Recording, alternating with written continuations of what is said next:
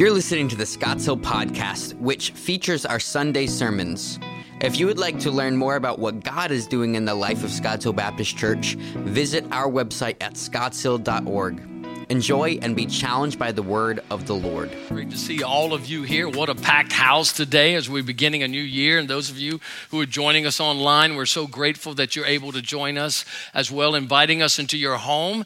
If you are a first time guest here, my name is Phil Ortego. I serve as a senior pastor here. We're so glad that you're here.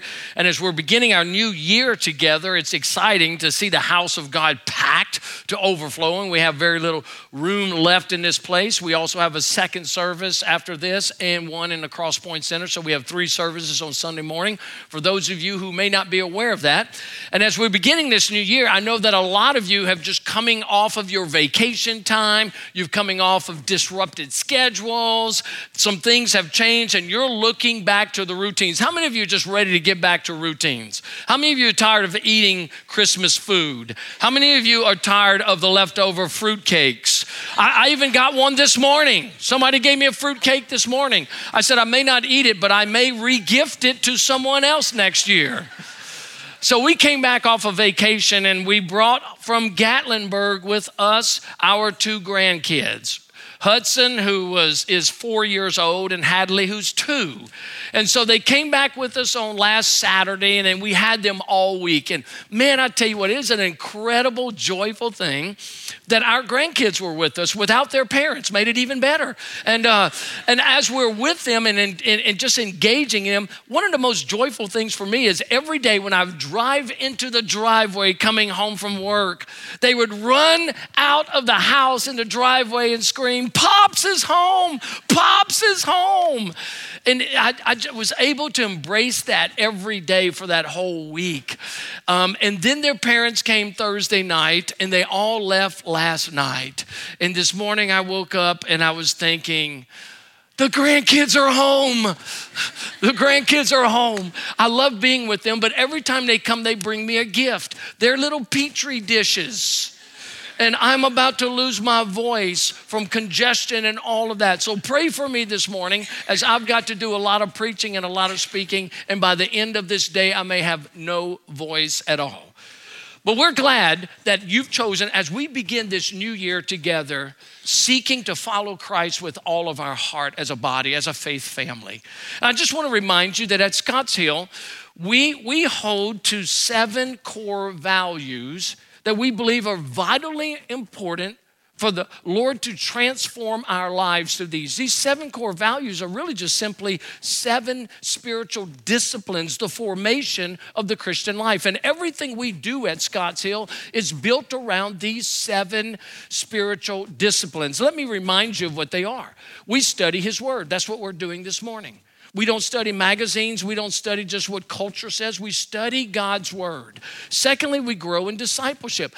Our goal at Scotts Hill is that every member and every regular attender would be involved in a small group as we grow together in discipleship and do life together. We engage in worship. That's what we are doing this morning. But we're to do it privately and we're to do it publicly together. We seek God in prayer. We regularly seek the heart and the wisdom of the Father in all that we do. We love others through service. We're called to serve one another. We live on mission. We adopt the mindset of a missionary everywhere we go on the job, in the marketplace, at school, no matter what we do.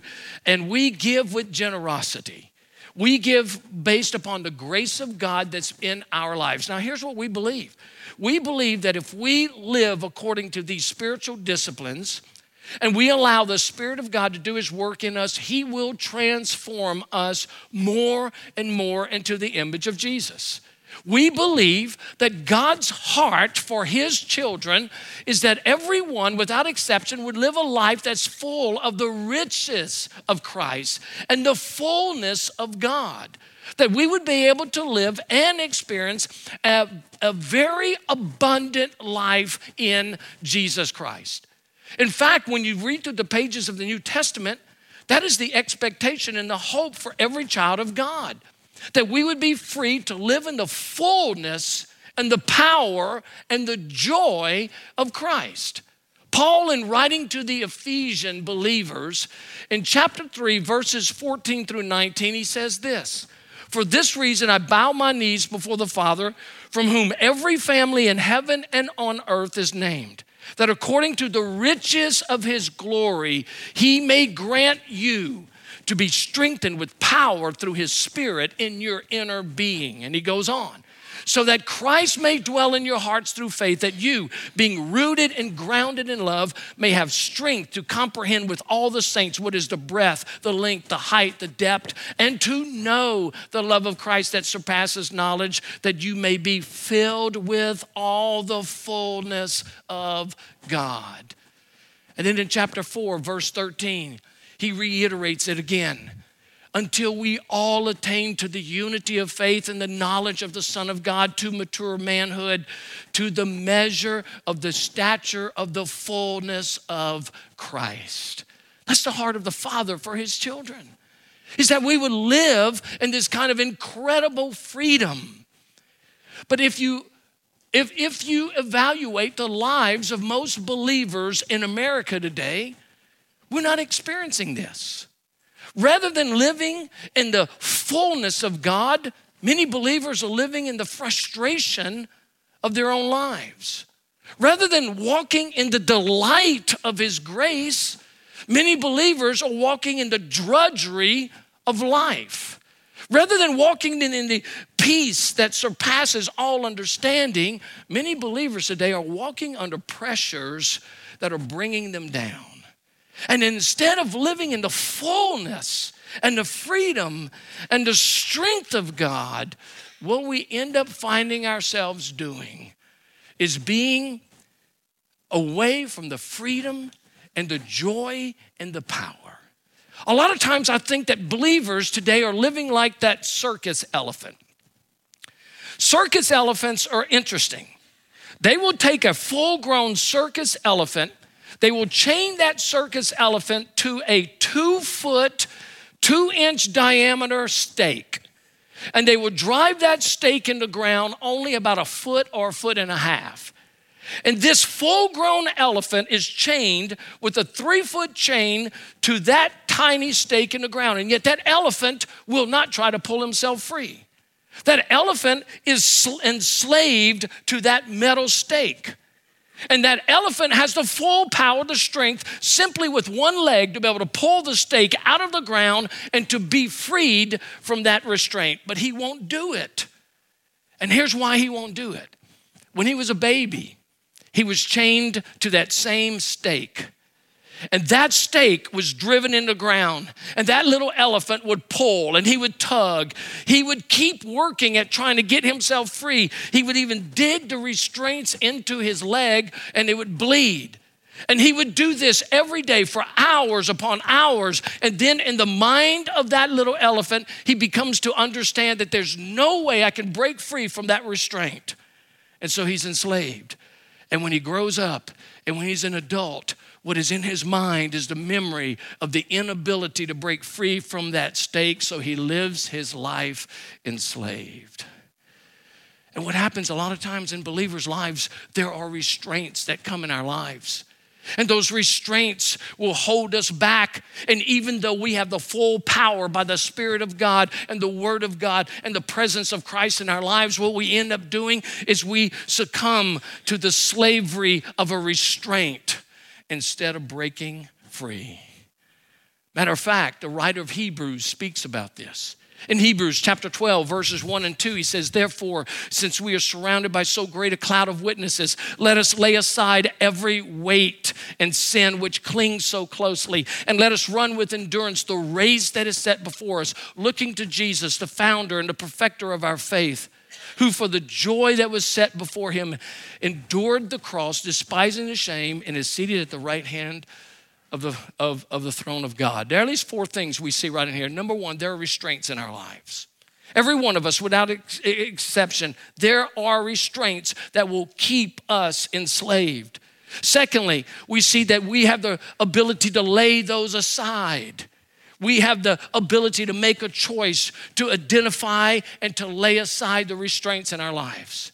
Thirdly, we see that there are races that are given for us to run individually.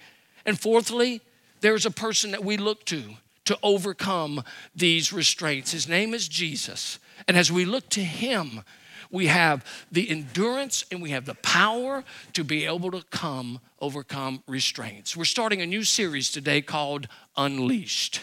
Unleashed. The tagline is breaking free from the restraints that keep us from a rich and a full life in Jesus. And as we begin this series today, what we wanted to do was to identify some of the key restraints in the lives of believers.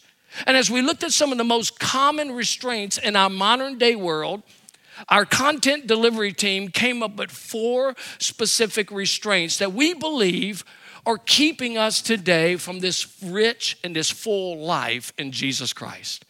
Next week, we're going to look at the restraint of laying aside the restraint of unforgiveness.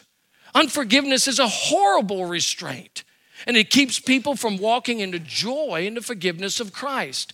In week three, we're going to look at laying aside the restraint of entitlements. Do we live in a culture of entitlement or what? And so many people have this sense of entitlement, and we're going to see what God's word has to say about that and how to lay aside that restraint.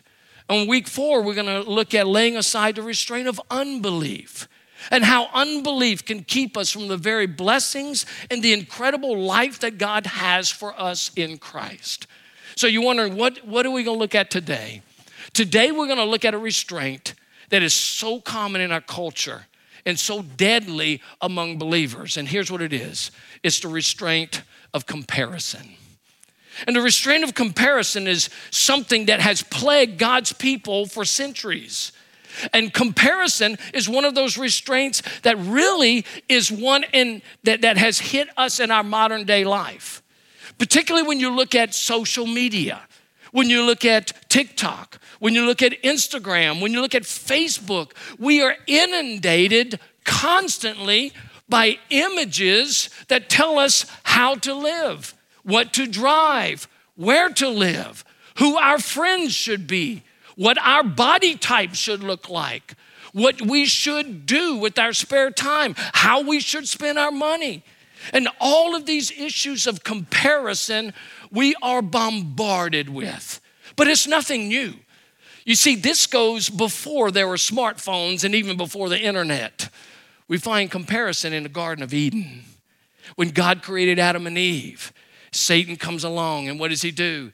he begins to get them to compare themselves to God and he shows them what they're missing. And if you would just eat of this tree, you would be like God. You know, it's interesting. The person that worked for Facebook that created the like button says that he wishes he never would have made that button because it has created, particularly in young teenage girls, depression and anxiety because people don't give them enough likes. So here's what I want to do with the remainder of the time we have I want to show you three reasons that comparison is bad. And I want to show you how to kill comparison in your life and how to pull that stake and that restraint of comparison up, that you would be free to live as the person God designed you to be. So, where do we go? Take your Bibles, open to 1 Samuel. It's the ninth book in the Old Testament. 1 Samuel chapter 8. And as you're turning there, 1 Samuel chapter 8, beginning in verse 4, let me give you a little background of this. The people of Israel had been delivered by God, taking out of Egypt, going through the promised land, and God had given them judges to oversee them and help rule them. But God also uses prophets, and Samuel was one of the premier prophets of Israel. He was the mouthpiece of God for the people, but he was also the priest that represented the people before Almighty God. And Samuel was an incredible prophet, but Samuel's getting old. And Samuel's sons do not honor God. They're not following the ways of God. In fact, they're pretty worthless men. And the people of Israel are kind of looking around at the other nations and they don't trust the sons of Samuel. So, what do they do? They come to Samuel with a request. And in this request, we see what is driving it is this sense of comparison that leads them down a road of destruction. So in 1 Samuel chapter 8 verse 4, the elders of Israel gathered together and they came to Samuel at Ramah and said to him, Behold, you are old and your sons do not walk in your ways. Now appoint for us a king to judge us like all the nations. All of a sudden, they wanted to be like the other nations. Now, this is amazing because their king is the king of the universe. Their king is the creator of all things. Israel was uniquely different from all the nations of the earth. They were a theocracy, which means that God Himself is the king of them.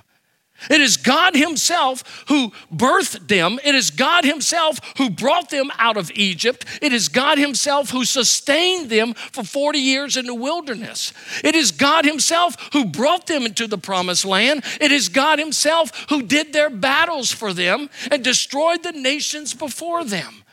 God is the one who brought them to the place that they are, and they have a king who is an undefeated, undisputed king of kings of the universe.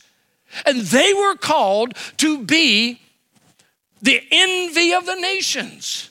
Now, here's what's interesting all the nations looking at Israel were afraid of them. They envied Israel. They saw their strength, they saw their power, they saw the miraculous signs of Almighty God working in their life. And what did they do?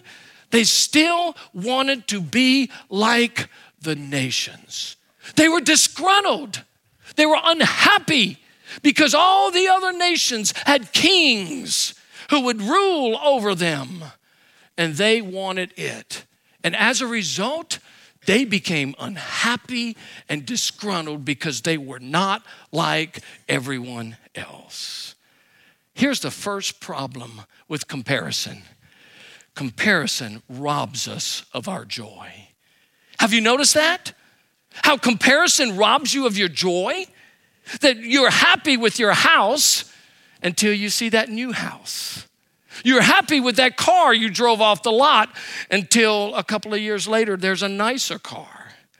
Or you're happy with your lifestyle until you watch somebody on Instagram's lifestyle different than yours. You're happy with all of these kinds of things, but then what happens is as you begin to inspect what other people have, you begin to lose your joy, the grace and the goodness of God in your life, and all the provision that He has made for you you begin to lose sight of it. And the sad thing is, we begin to lose our joy. What's interesting is that some sociologists began to following all the situations that are taking place on Facebook, and they, they, they looked at the issue of comparison, and without exception, every one of them agreed to the finding. Here's the finding when people compare themselves to what they see on social media, they find themselves trying to meet unrealistic expectations, leading to increased self doubt, body image insecurity, and more likely to experience feelings of envy, regret, guilt, and defensiveness. While social media is making us digitally connected, comparison is preventing us from what brings true happiness.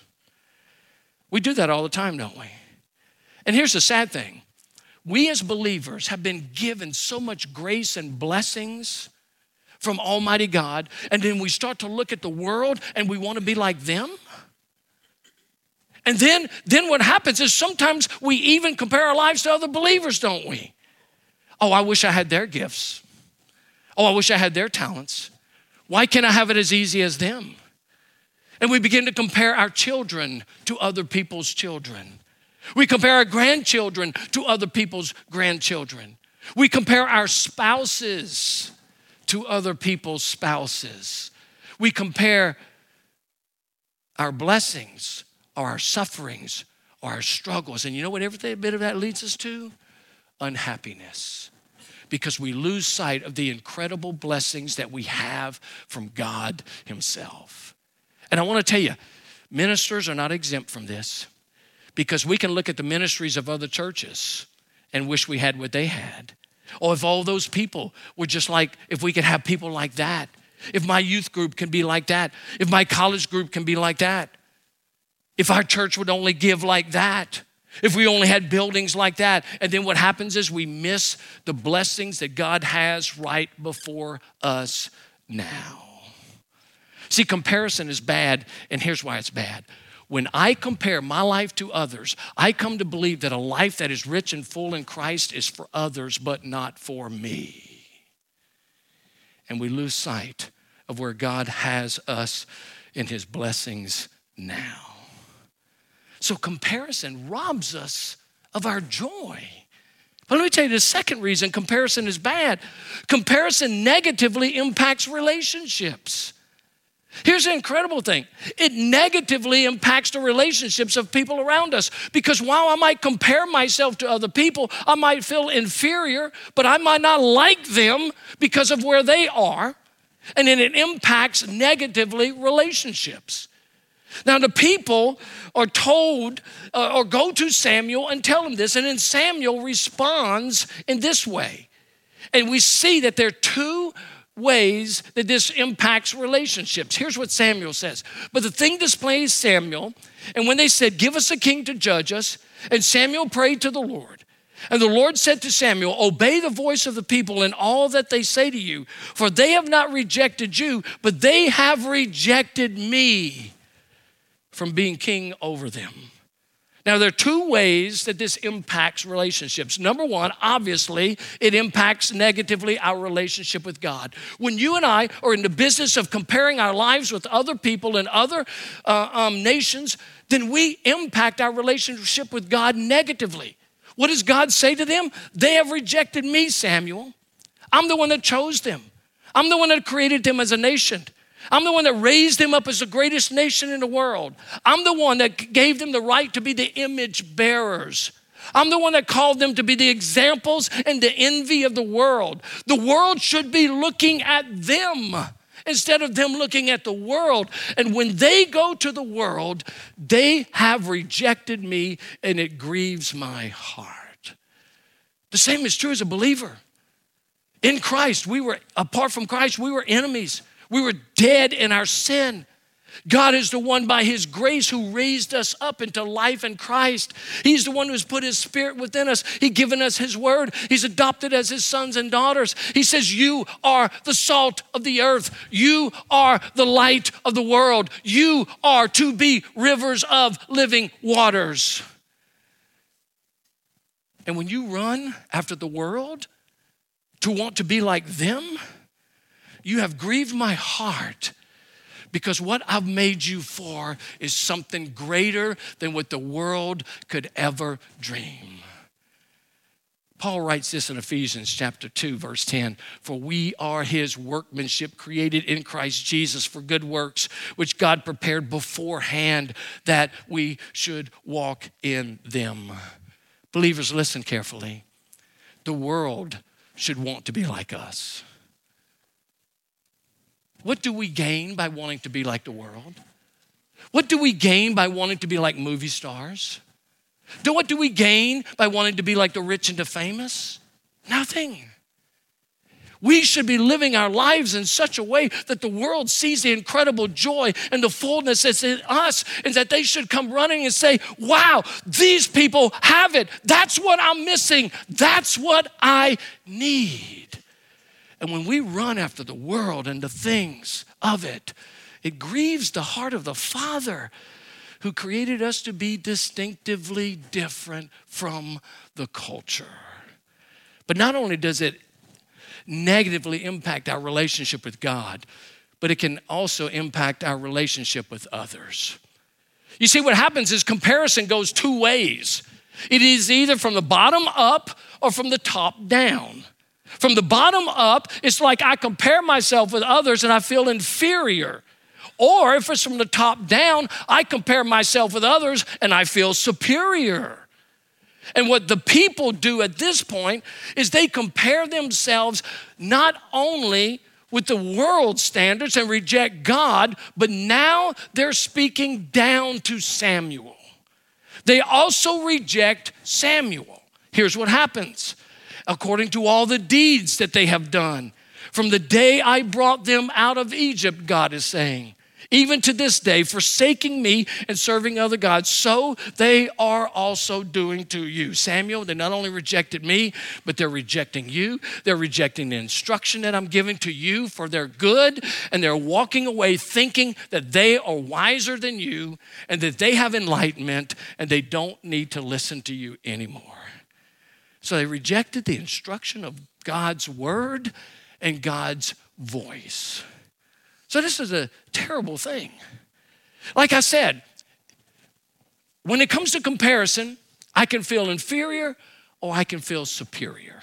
In this case, they're feeling superior. Jesus even speaks of this. In Luke's Gospel, chapter 18, he's telling the story of the Pharisee and the tax gatherer. And here's what he says Two men went into the temple to pray one a Pharisee, the other a tax collector. The Pharisee, standing by himself, prayed thus God, I thank you that I am not like other men, extortioners, unjust, adulterers, and even like this tax collector. I fast twice a week. I give tithes of all that I get. This is a man that's comparing himself with people that were below him. And what does he do? He develops a self righteous, pious attitude that destroys the relationships with people around him. The Pharisee should be the spiritual leader helping those sinners. But now what does he do? He uses them as a prop to support his own self righteousness. Dear church, listen. May we never use the broken and the falling of our culture to prop up our self righteousness. Because if it was not for the grace of God, we would be right there with them. And we cannot judge others to make ourselves feel better. And when we begin to compare ourselves to those below us, what we do is no different than what the Pharisee did. You know, the Pharisee compared himself with people below him. The only one that walked away righteous in this situation was the tax gatherer because he compared himself to the holiness of God. And when we do that, we understand the reality of who we are and who God is. So, what happens is, whenever we compare, whenever we're playing the game of comparison, it robs us of our joy. It negatively impacts relationships in our lives. And here's the third problem with it comparison creates a false sense of reality. It's a false sense of reality. We want to compare ourselves to other people, and we think that if we can achieve that, then we will be happy. If we can achieve that, then we'll be successful. If we can achieve that, then we'll be significant. That's what the people of Israel did. After they requested this, God told Samuel, Go ahead and give them a king, but warn them. Tell them that the king will take their sons and put them in battle. That the king will take their daughters and make them cooks and slaves. That the king will take their land for himself. He will take their products and their produce. He will take their animals. He will take their servants and he will judge them harshly. And when they criticize him and come to me because of the unjust nature of their kings, I will not listen to them. God warns them. And what do the people say? But the people refused to obey the voice of Samuel. And they said, No, that won't happen but there shall be a king over us that we may also be like all the nations, that our king may judge us and go out before us and fight our battles. Our king is going to be a good king. So God gives him. First king comes along, Saul. You remember Saul? He was the most handsome of all the men, taller than all the men. He was a jealous, rebellious, given prone fits of rage and demonic oppression. And God removed him as king and rejected him. And then there were some good kings David, Solomon, Asa, Josiah, Jeroboam.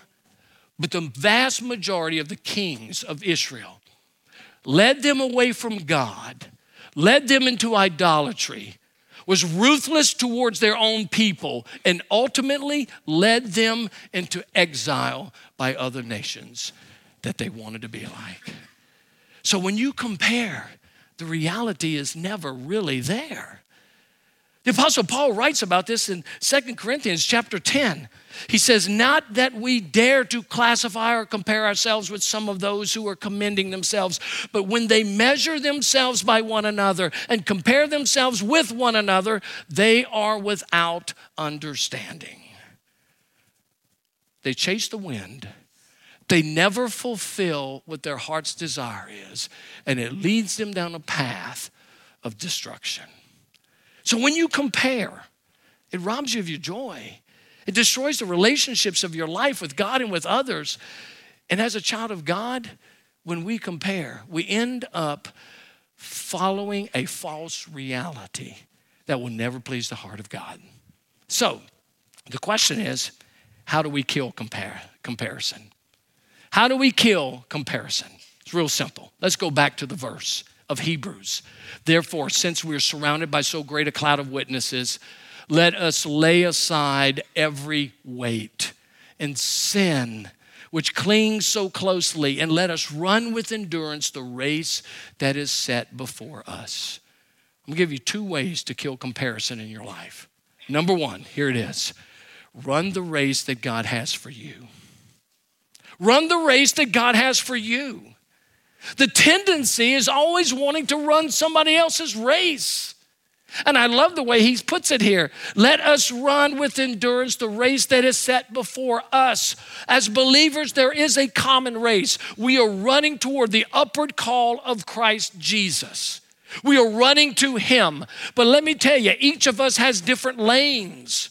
The race that God has for you may not be the same race that he has for me. The race that he has for the person sitting next to you may not be the same race that he has for you. And every one of us has been given a different race. When I ran track in high school, there were certain races that you had to stay in your lane. If you got out of your lane, you were disqualified. In the Christian life, God gives us a race to run. And sometimes we want to run somebody else's race. We look at it and we think they've got it easy. I want that. Why do I have to go through this trial? Why do I have to go through this difficulty? Why do I have to face all of these struggles and pain and hurt?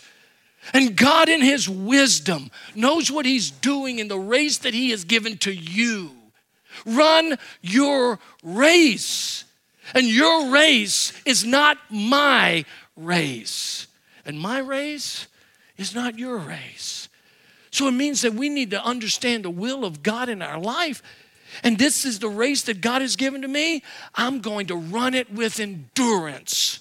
I'm going to run it all the way into eternity because this is what God has for me. And I want to be the person that God has created me to be.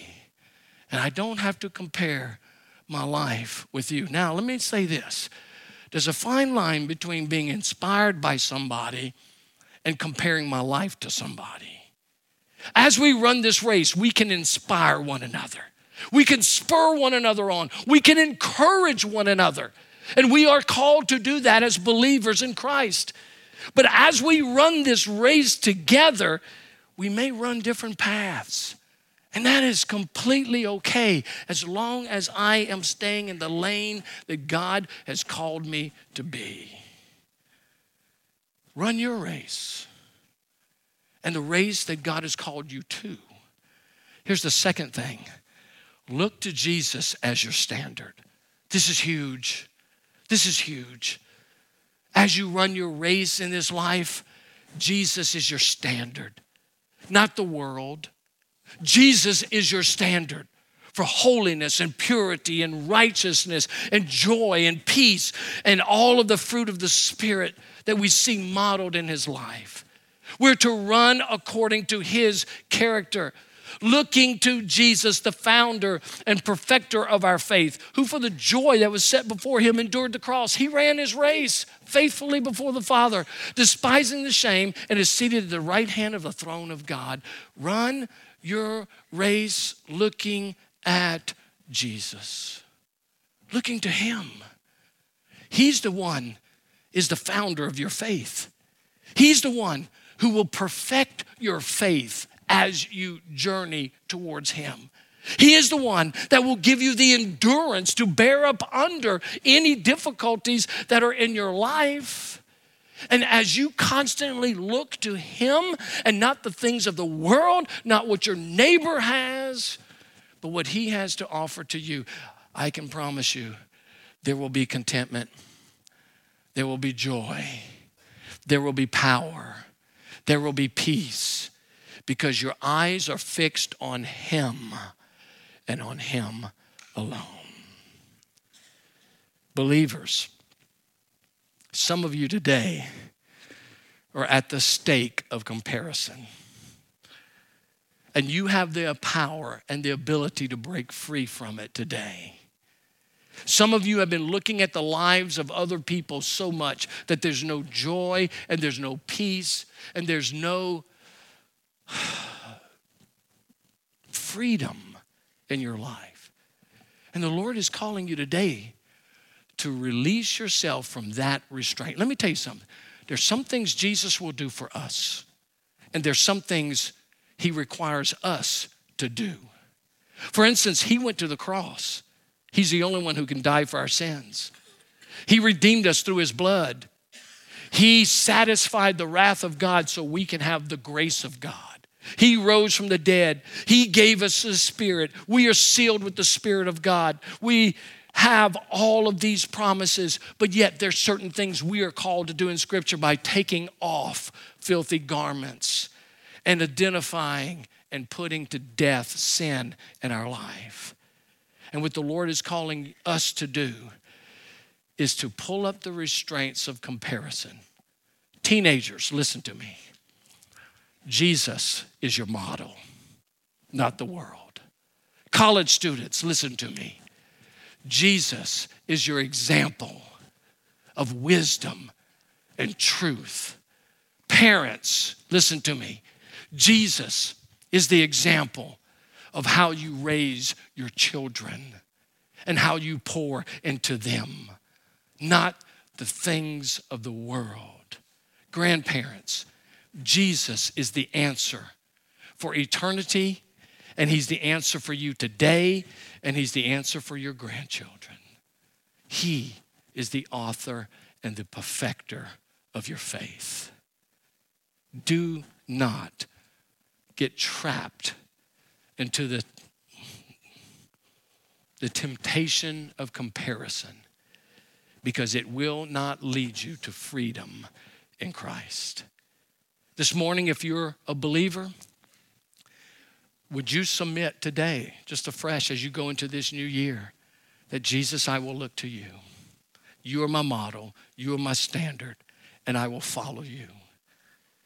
And if you're not a believer today, my friend, let me have you consider Christ, who knows you intimately, who died for you, and that you would consider surrendering your life to Him break free from the restraint of comparison and walk in the goodness and the freedom and the joy of Christ. Would you join me as we pray? Father, we thank you for the truth of your word. We thank you, Father, that your word is always relevant to where we are, that we do not have to make your word relevant. Father, it is our job to demonstrate the relevancy of your word in our day. And Father, as you are speaking and encouraging us in these areas of restraints, I pray, Father, that we would be broken free from comparison. And Father, we would look only to your word and we would look to the Lord Jesus, who is the perfect example for all of life. But more than an example, he is our Savior, He is our Lord. He is your risen Son. And Father, as we turn our attention to Him this year, may we walk in such a way that we would be filled with the riches of your grace and the fullness of your presence. And we pray these things in Jesus' name. Amen. Thank you for listening, and we hope that God uses this message in you to transform you more into the image of Christ. If you have any questions about our church or you want to learn more about Jesus, visit our website at scottshill.org slash next steps. Till next time.